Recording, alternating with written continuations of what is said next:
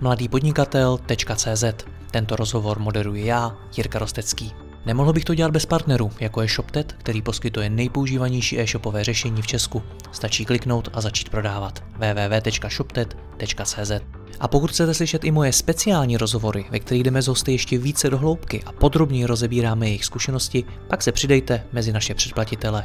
Více na www.mladýpodnikatel.cz lomeno předplatné. Užijte si poslech.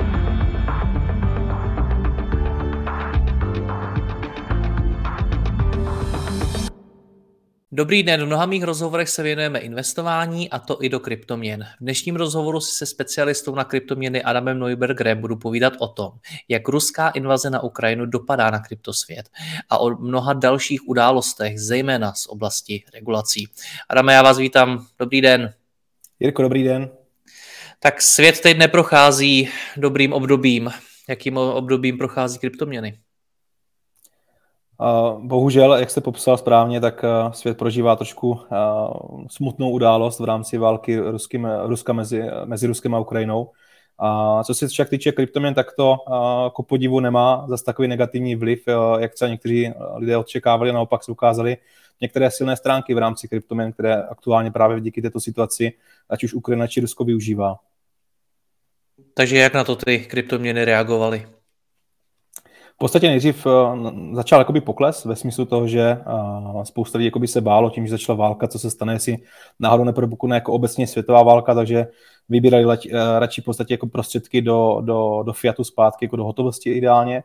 A, a následně však se ukázalo to, že tím, že v podstatě se staly určité situace, například určitě třeba na Ukrajině stané právo, nebo samozřejmě sankce z Evropské unie, které vstoupily na Ruskou, na Ruskou federaci, tak v ten moment to ukázalo v podstatě využití kryptoměn v těchto zemích eh, jako takových.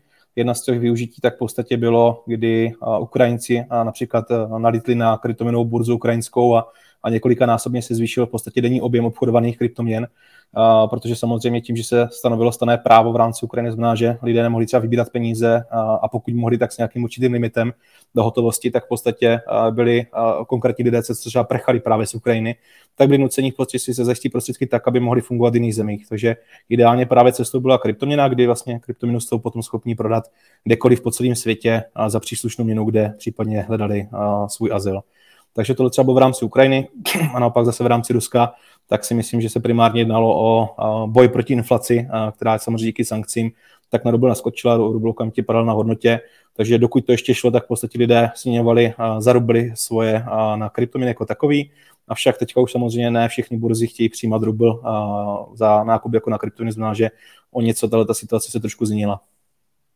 Jak na tom vůbec jsou tyhle dvě země, Rusko a Ukrajina, z hlediska kryptoměných přístupů ke kryptu a podobně? Mm-hmm.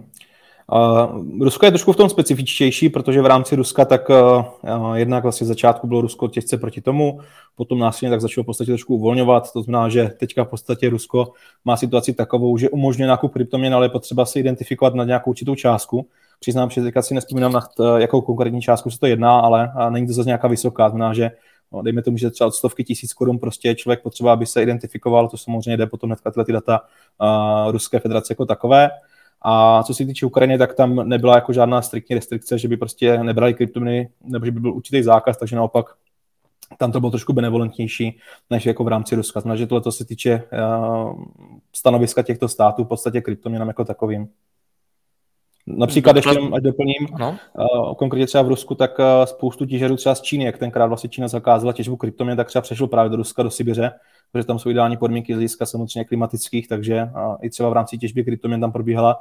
Mimo jiné i v podstatě je tam jedna, uh, teďka nevím, co, jak se to za společnost, ale společnost, která se prostě zabývá výrobou elektřiny, a v momentě, že vlastně přibývala elektřina, tak bylo daleko snazší tu elektřinu spotřebovat třeba na těžbu kryptoměn, což třeba právě oni zapojili, než aby třeba ukládali tu elektřinu do, do těch transformátorů, které potom následně mohli použít třeba v budoucnosti. Takže z hlediska jako, e, nákladu jako výkonnosti ekonomicky, tak bylo lepší právě využít tu těžbu a potom následně třeba prodat to kryptoměny. Takže i třeba těžba kryptoměny je v Rusku celkem populární. Hmm. Když se ještě vrátíme k té invazi, tak e, ovlivnila nějak hodnotu kryptoměn a případně ať už to, že ta invaze vůbec začala, nebo něco, co po ní následovalo? Mm-hmm. Určitě krátkodobě ovlivnila, uvidíme jak dlouhodobě. Samozřejmě nevíme, jak se tyhle ta válka bude táhnout a kam, kam až to bohužel může dospět. a takže nevidíme do hlavy alias ruskému prezidentovi.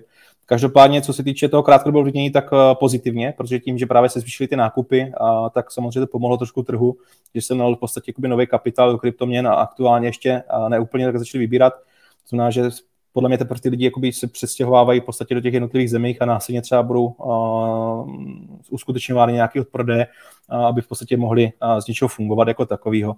A jinak, co se týče, co se týče jako dalšího krátkodobého, tak samozřejmě když se podíváme teď obecně jako na inflaci, nejenom jako válkou způsobenou a podobně, tak lidi hledají alternativy když už investují, tak hledají právě alternativy, které pokryjí alespoň tu inflaci, ne, ne právě ještě porazí. Takže kryptoměny to může být taky jako jedna z těch voleb rozumných, jak třeba pokryt právě tu inflaci jako takovou. Takže i tohle třeba mohlo mít vliv. Hmm. Když se podíváme na to, jak reagoval třeba dolar, nebo jak reagovalo euro a jak reagoval například bitcoin, tak jaký je mezi tím rozdíl? Uh, co se týče jako kolorace v podstatě mezi tím jako takovým, tak eh, když se podíváme na mm, třeba S&P index, tak ten, ten hodně koloroval v podstatě s kryptoměnou, respektive kryptoměny kolorovali s tím indexem jako takovým.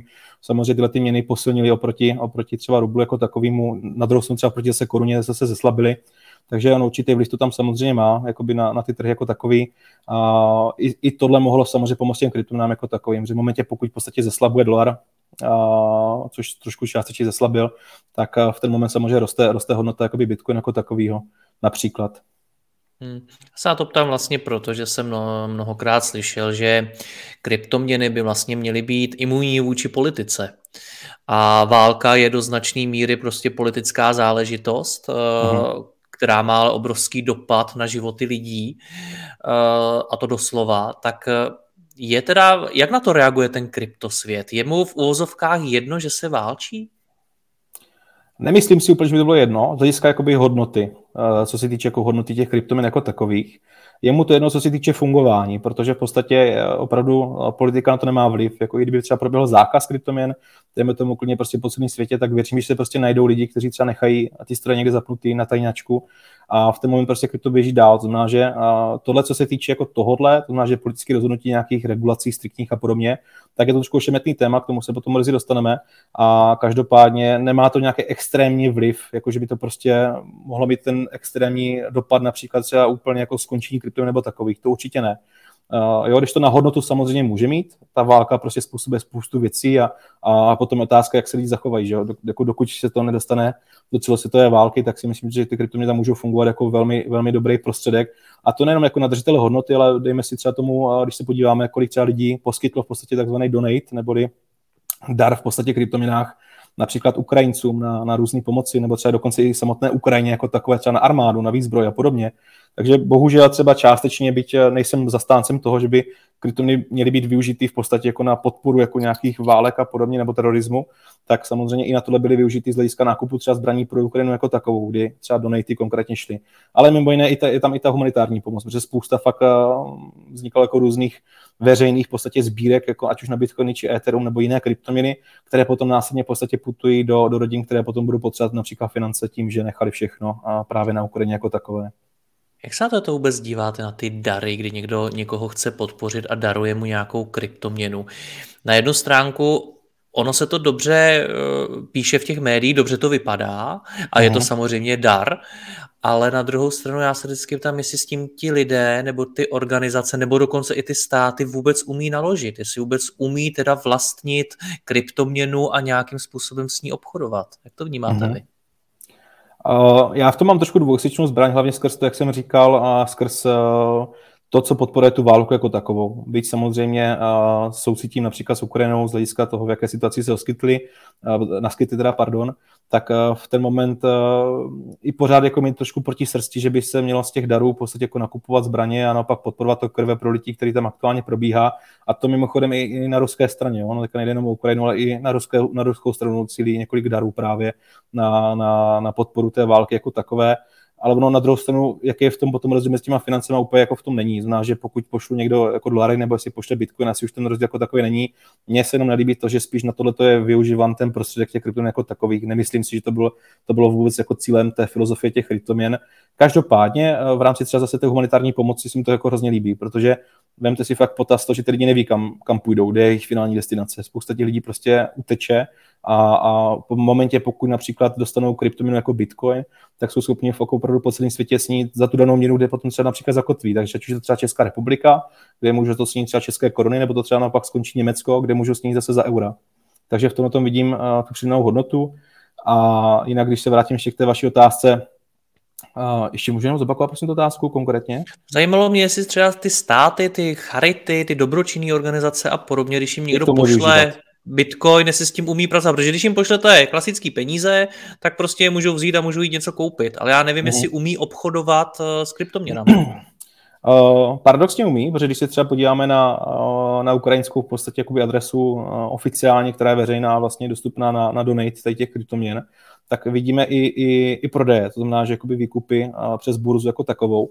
Takže paradoxně jako umí, umí s tím pracovat ve smyslu uh, dostanou a hnedka odprodají. Samozřejmě předpokládám, a jako z hlediska těch dat, co jsem viděl, tak jako nespekulují, jako že by třeba drželi kryptoměny jako dlouhodobě, nebo že by třeba s tím obchodovali jako tradeři a podobně, tak jako stoprocentně ne, ale spíš to jako využívají prostě jako prostředek, který se k ním dostane a jsou schopni okamžitě speněžit, potažmo případně poslat dál, jak jsem říkal, nakoupit za to potřebné věci. Jo. Bohužel některé z těch věcí můžou být potom právě ty zbraně a podobně, hmm. což je třeba věc, kterou já nepodporuji.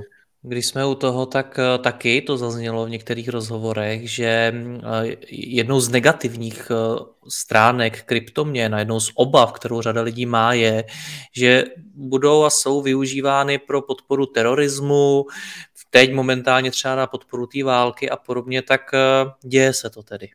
Mm-hmm. Jak jsem říkal, já v tom nevidím rozdíl proti standardním financím. Jo? Stejně tak, když někdo řekne, já tam vidím jeden rozdíl a to je v rámci uh, transparentnosti protože pokud někdo pošle uh, peněžní prostředky, tak málo kdo jako je schopen jako hrát kolik a kam, kam komu poslal, jo? pokud to není nějaký sběrný transparentní účet samozřejmě. Ale v rámci kryptoměn naopak uh, každá ta transakce, která je tam poslána, tak je jasně zřetelně zapsána v blockchainu, tedy v té veřejné účetní knize. To znamená, že každý je schopen dohledat opravdu, kolik tam přišlo Bitcoinu například nebo Ethera, z jakých adres to přišlo, kam se s tím dál potom pohybovalo, jestli to šlo na burzovní adresy, kde se to třeba prodávalo, nebo jestli to šlo na adres někoho dalšího.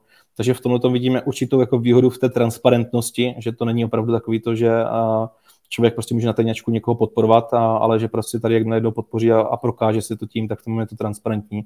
A no. Takže kryptoměny pomáhají čemu víc? Míru nebo válce? já si myslím, že se to používá na obě dvoje. A stejně jako, jak říkám, jako finance. Já v tom nevidím rozdíl.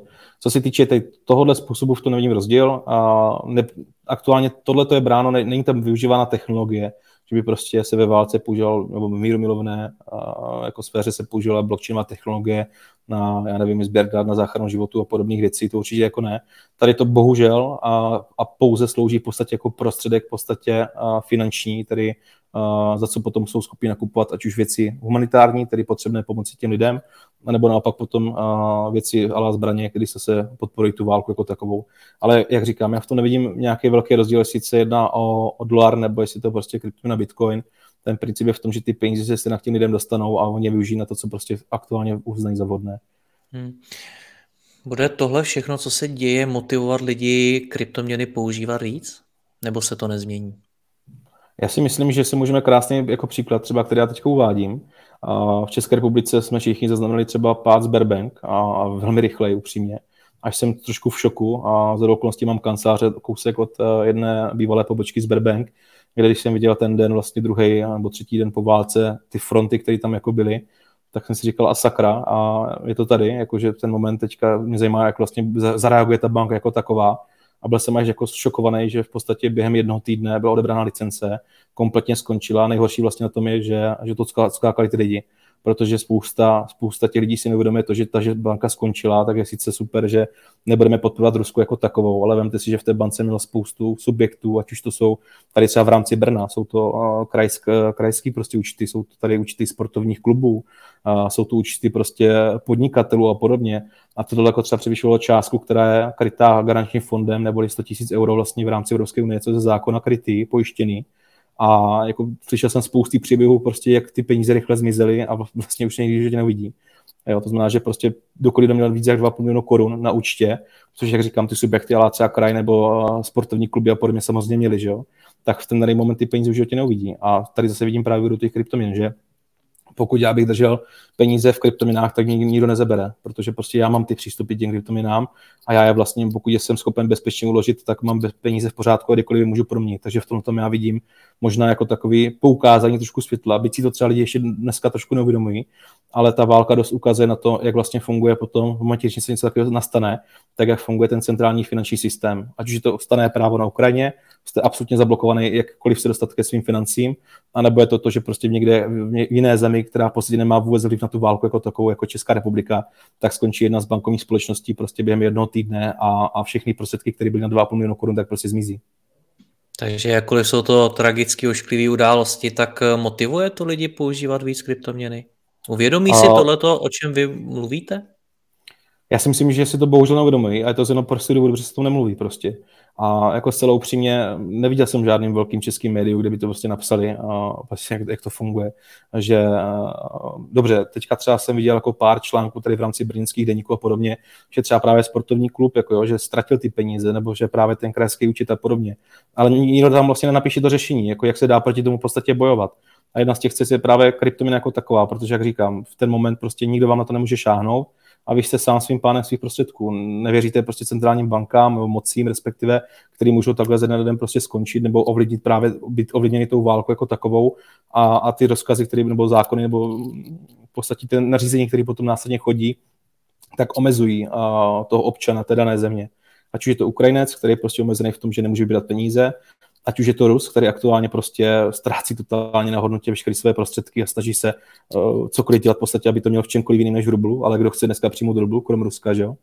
A, anebo ať už je to prostě dokoliv prostě z jiných okolních zemí, které v podstatě jsou ovlivněny potom třeba těma společnostmi, které tady figurují z těch eh, zemí ve hmm. válce v tom konfliktu. Pojďme se posunout do té války dál. Uh ty velmoci, o kterých mluvíte, obecně eh, státy, tak mají samozřejmě obrovský vliv i na ty kryptoměny, přesto všechno, o čem mluvíme, a to v rámci regulací, uh-huh. ať už je to Japonsko, ať už je to Evropská unie a tak dále. Pojďme se pobavit o některých těch zajímavých momentech, kterým je třeba jako možná dobré věnovat pozornost. Co se děje v Japonsku v souvislosti s kryptoměnami? V Japonsku právě reagovali konkrétně na tu válku jako takovou, kdy v podstatě zpřísnili, a zpřísnili uh, trasu jakoby financí, znamená, že cokoliv, co, co jde přes burzy vlastně jako grusum, tak uh, je striktně teďka uh, pod sankcema a vlastně hodně jako zpřísněný uh, ten tok peněz jako takových, takže verifikace samozřejmě a je nutnost prostě prokázat, odkud jsou ty prostředky, pokud nedej bože zjistí, že to má cokoliv společnost s Ruskem, tak okamžitě zamrazují třeba prostředky na těch burzách jako takových. To je třeba děje se, aktuálně. Děje se tohle ještě někde v souvislosti s tou válkou? Není to v souvislosti s válkou paradoxně, ale třeba jestli jste slyšel o demonstraci vlastně v Kanadě, která tam probíhala, možná ještě probíhá, teď si přiznám, že už jsem to chvilku nesledoval, tak uh, tam vlastně to stejný, jo? tam v podstatě uh, burzy jsou subjekty, které prostě jsou pod regulacema, respektive pod dohledem těch příslušných orgánů a tam třeba v momentě, když někdo zjistil, že třeba Bitcoin podpořil tady tu demonstraci těch nákladňáků nebo těch kamionňáků, tak v ten moment opět jako byli schopni zamrazit v podstatě účty. Například CEO jedné z největších kryptoměných burz Krakenu, uh, Paul, tak uh, sám jako napsal prostě vytáhněte prostě prostředky z burz, protože já vám prostě nemůžu zaručit, že, že vám je nezamrazím nebo, nebo, nebo neseberem. Jo, takže v tomhle tom je to trošku takový ošemetný a, a pořád se prostě projevuje to, že ty regulace přichází, přijdou a částečně budou ovlivňovat kryptoměnový svět, ať už pozitivním či negativním, protože ono to má dvojsečnou, prostě dvojsečný pohled. Jo. Něco na tom pozitivního, pak si řekneme něco na tom negativního. A jedna z těch negativních a určitých věcí, která ovlivňuje kryptoměny jako takový, je to, že v momentě, pokud jsou ty prostředky u někoho jiného než u mě samotného, tak v ten moment jsou v ohrožení. Právě pokud to třeba například burza, která může spadat pod kontrolu vlád a podobně. Hmm. I Evropská unie zasedala nad regulacemi a kryptoměn, jak to dopadlo? Tady jsme se trošku všichni třepali v rámci Evropské unie, protože z ničeho nic se objevilo na internetu, že budou hlasovat v podstatě o tom, jestli budou podporovat kryptoměny Proof of Work kvůli samozřejmě ekologii, tedy zátěži na, na globální klimatické Co to znamená prostředí. v praxi? V praxi to znamená, že by v podstatě zakázali fungování s kryptoměnami, jako je Bitcoin, který funguje na principu těžby, tedy ověřování procesu na základě výpočetního výkonu, který samozřejmě spotřebovává elektřinu, která se nějakým způsobem vyrábí. To znamená, že v podstatě to má dopad na nějaký ekologický prostředí. Byť třeba dneska se snaží konkrétně těžři fungovat z obnovitelných zdrojů například. ale tohle v podstatě jako byl takový uh, strašák, který se ničím byl na internetu, že o tomhle se údajně bude hlasovat. Samozřejmě v Evropské unii víme, jak fungují vůči ekologii jako takové, že jsou velmi přísní, takže lidi byli trošku v obavách v to, jak to vlastně dopadne v rámci EU, protože vlastně regulace přijde v roce 2024, Markets in Crypto Assets, a v této regulaci se to konkrétně týkalo. Naštěstí teda tak eh, v podstatě se o tom, tom ani nehlasovalo, nakonec to bylo úplně vyňato z harmonogramu a konkrétně bylo potom prohlášení, že o tomhle se ani hlasovat nebude. Znamená, že proof of work kryptoměny budou fungovat v rámci EU zatím, teda pokud si něco uh, radikálně nezmění, ale podle posledního vyjádření. A, takže hmm. zatím v podstatě finální podoba marketing Assets, která, která je jako nahlednutí, tak uh, asi pravděpodobně tímto způsobem ta regulace bude vypadat. Principem je v podstatě ochránit spotřebitele a zamezit samozřejmě praní špinovým penězům, to znamená, že verifikace a, a samozřejmě daně. To znamená, že specifikace kryptoměn jako takový, aby prostě z toho jednotlivé státy mohly čerpat uh, daně a ne malé. Hmm. Co regulace v Česku? Regulace v Česku. No. My Češi se stavíme k tomu takovým způsobem, já jsem muzikant, já čekám v podstatě, co mě, co mě EU dá, a, takže my máme k tomu neutrální postoj. Tady není zakázána kryptomena jako v rámci používání, uh, zároveň není definována legislativně, to znamená, že podnikání třeba v České republice v oblasti kryptoměn je trošku náročný a spousta subjektů musí sahat třeba do nějakých zahraničních subjektů a podobně, aby vůbec mohli fungovat. A, takže tohle je trošku náročnější a potom jsou samozřejmě problémy, které jsou dneska velmi známy všem subjektům podnikajícím v Česku v rámci kryptoměn, to jsou banky. Byť Česká národní banka nezakazuje kryptoměny, tak je žádným způsobem jako ani nedefinuje, ani komu nepřikazuje v podstatě, jakým způsobem má s kryptoměnami nakládat jako takovými. A banky mají strach. Banky mají strach z neznáma a možná i z nějaké konkurence, možná prostě to nějaký jenom jejich předsudek, já nevím, ale prostě subjekty, které podnikají v kryptoměnách, tak u bank většinou jsou účty zavírány já dneska, co vím, tak funguje za, zatím poslední už jedna banka, která v České republice funguje a dost, dost pravděpodobně to vypadá, že i brzy tato začne vypovídat určitým subjektům a v podstatě se může stát to, že třeba velké subjekty, jako, jako jsou sinární, tak budou muset buď utíkat do zahraničí, takže nemít české účty, anebo prostě se zaštítit nějakým způsobem pod nějakou licenci, ať už v rámci České republiky pod ČNB, nebo pod nějakou zahraniční. Samozřejmě tohle je trošku náročnější, takže ta cesta těch subjektů bude spíš ta první varianta. Hmm. Když se bavíme o regulacích, tak už to slovo samo o sobě eh, v mnoha lidech evokuje něco negativního. Tak co je na to tom pozitivního naopak? Super, že to zmínil, protože je pravda, že slovo regulace je hrozně negativní. Obecně média v kryptoměnách tady v České republice jsou velmi negativní nebo nepopisují ty všechny možnosti jako takový.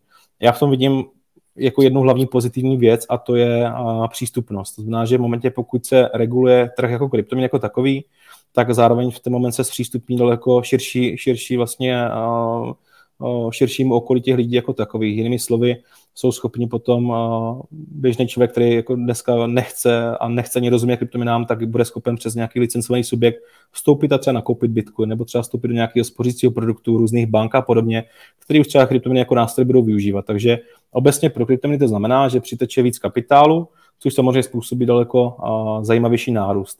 Mimo jiné, tak regulace samozřejmě definují kryptoměny jako takový, takže umožní s nás subjektům podnikat ono je to trošku paradoxně říkám snáš, protože ono tam samozřejmě i bude těžký získat ty licence, takže bude takový podle mě velký síto o těch hráčů, v podstatě kdo zůstane, kdo se zajistí ty licence a kdo bude fungovat v tom regulovaném prostředí, tak aby nabízel jednotlivé služby. Ale umožní to daleko širší rozvoj těch projektů jako takových, takže i tohle třeba pozitivní. A třetí pozitivní věc, kterou tam vnímám, tak zaniknou projekty podvodných charakterů a podobně. Bude na ně těžký dohled.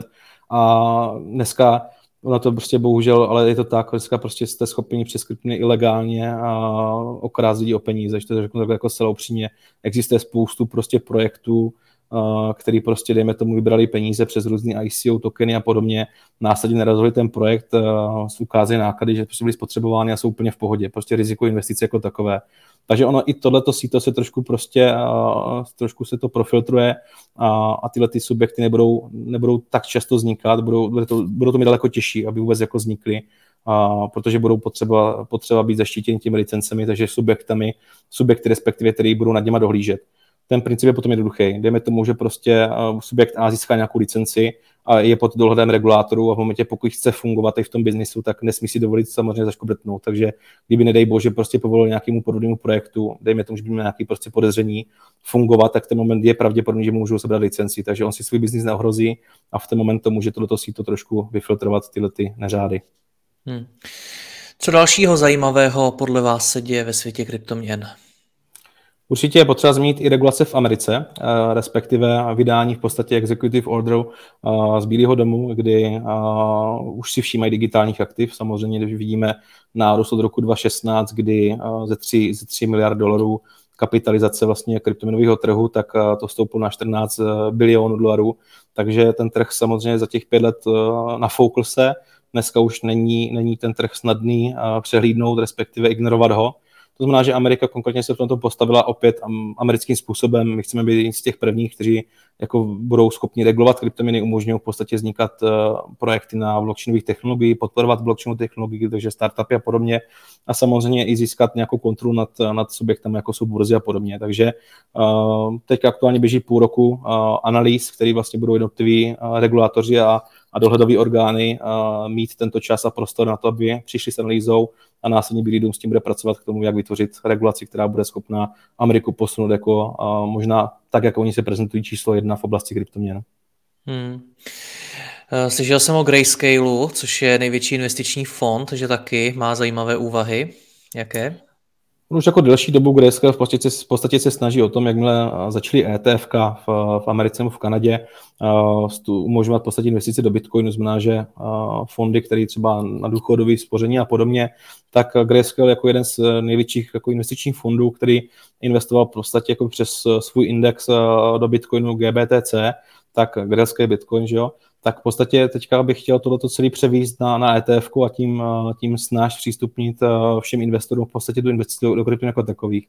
Trošku se s tím pere a advokáti bojují, co se dá s dohledovým orgánem Security Exchange Commission, takže uvidíme, jak to dopadne. Samozřejmě, pokud to dopadne, tak to bude obrovský zase pozitivní vliv na to, jak Grayscale bude schopen přitáhnout další pozornosti do těch investorů, protože konkrétně Grayscale funguje od roku 2013, pokud si nepletu, jako skupuje pravidelně bitcoiny a patří mezi největší držitele bitcoinu jako takového.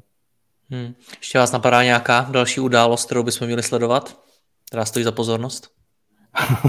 No, těch událostí samozřejmě spoustu. Jako jo. V rámci regulací tak eh, tohle je aktuální. A každopádně teďka taky hodně frčí NFTčka a já se k tomu úplně moc nechci jako nějak extrémně vyjadřovat, ale... To je téma samo o sobě. Je to téma, téma samo o sobě.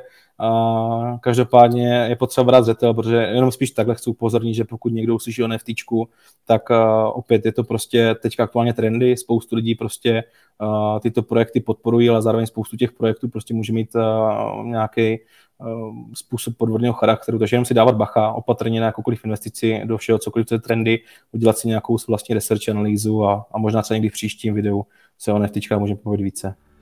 Adam, já vám moc děkuji za rozhovor, ať se vám daří na shledanou.